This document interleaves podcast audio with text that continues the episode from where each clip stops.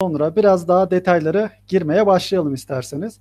Ee, bir şirketin OKR'ı kullanmasındaki temel hedefi nedir? Ne olmalıdır? Yani burada e, soruyu biraz daha genişletmek gerekirse şirketin orta vadeli, uzun vadeli stratejik planları, hedefleri bulunuyor. Bir yıl, üç yıl, beş yıl. OKR burada hangi noktada dahil oluyor? Yani uzun vadeli hedeflerimizde OKR'ın şirketlere sağladığı katkı, o ince nüans nedir tam olarak? Ee, çok güzel bir soru. Bu sürekli aslında karşılaştığımız bir soru. Özellikle Türkiye'deki projelerde.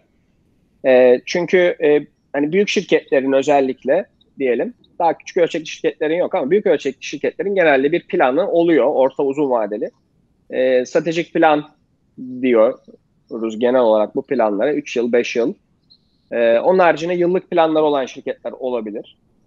Daha küçük ölçekli şirketlerde aslında bütçe yapılıyor. Bütçeyle beraber bu planlar işte plan bütçe karışık ortaya konulabiliyor. Bazı şirketlerde de hiçbir plan yok. E, plan aslında e, kurucunun ya da genel müdürün ya da firma sahibinin aklında ne kadar paylaşırsa o kadar hani şey yapıyor. Hani bazen de böyle oluyor. Şimdi e, çok karşılaştığımız bir soru. Hani stratejik planım zaten var. OKR bana ne katacak? OKR'ın esas avantajı ne? E, bizim aslında genel olarak söylediğimiz şey şu oluyor. Bizim de karşılaştığımız şu an e, dünya çapında binin üzerinde aslında e, müş, firma müşterimiz var. E, Türkiye'de maalesef bu az ama genelde işte e, Core markamızla işte Amerika, işte Avrupa ve Asya olmak üzere üç tane ana aslında pazarımız var. Burada karşılaştığımız e, şey şu hani e, ortaya çıkardığımız sonuç şu olmuş ol, oluyor. Şimdi OKR öncesi şirketin amacı ne? Hani şu an herkes bunu izleyen, bu videoyu izleyen e, firmalar, firma sahipleri ya da e, müdürler ya da işte insanlar kendilerine soru, bu soruyu sorabilirler. Yani önümüzdeki 3 e, aylık dilim içerisinde diyelim, varsayalım. Şirketin gerçekten ana odaklandığı e, konular ne? Bunu sorduğumuzda aslında çoğumuz bilmiyoruz. Çoğumuzun vereceği çok fazla bir yanıt olmuyor. Şirketin sahibinin ya da işte genel müdürlerin olabilir. Ama e, o kadar da olmadığını görüyoruz. Dolayısıyla şirketin amacı ne? İşte para kazanmak vesaire. Hani herhalde böyledir gibi e, şeylerle karşılaşıyoruz. E, dolayısıyla hani bu OKR öncesi. OKR sonrasında ise şöyle bir net bir duruş söz konusu. E, mesela biz kendi şirketimizde de Albertson'da da bunu kullanıyoruz zaten. Yani özellikle kısa vadeli hedeflerde, yani kısa vadeli dediğim işte 3 aylık 6 aylık hedeflerde şirketin istikameti, şirketin en öncelikli 3-4 tane maddesi nedir diye sorduğumuzda bizim e, kendi organizasyonumuzda da daha net cevaplar alabiliyoruz. Dolayısıyla insanlar, e, firma çalışanları gerçekten amacı biliyorlar. Büyük resmi görebiliyorlar. Diğer türlü büyük resmi görebilmelerinin çok fazla bir yolu yok. Sadece tahmin ediyorlar. Çünkü kendilerine verilmiş bir görev var.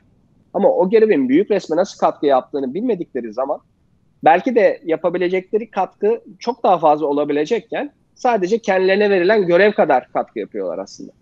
Dolayısıyla o OKR sayesinde dokunulmamış bir potansiyel insanlardan o şirketin amacı ya da departmanın ya da işte kendileri için de olabilir. Bu ana büyük resme katkı sağlaması noktasında daha fazla katkı vermelerini aslında bir şey sağlıyor. Bir yol yol e, sağlamış, yol vermiş oluyor açıkçası. E, dolayısıyla en büyük katkıyı biz e, özellikle orta kısa vadeli şirketin temel amaçlarının her firmanın her tarafına yayılması ve ikinci katkısı da şu. E, bu büyük resme siz ne katkı sunuyorsunuz yanıtını da gene verebiliyor olmaları OKR sayesinde. Şimdi amacı bir bilmek var. Ama amacımız şirketin gelirlerini arttırmak, müşteri memnuniyetini sağlamak vesaire vesaire.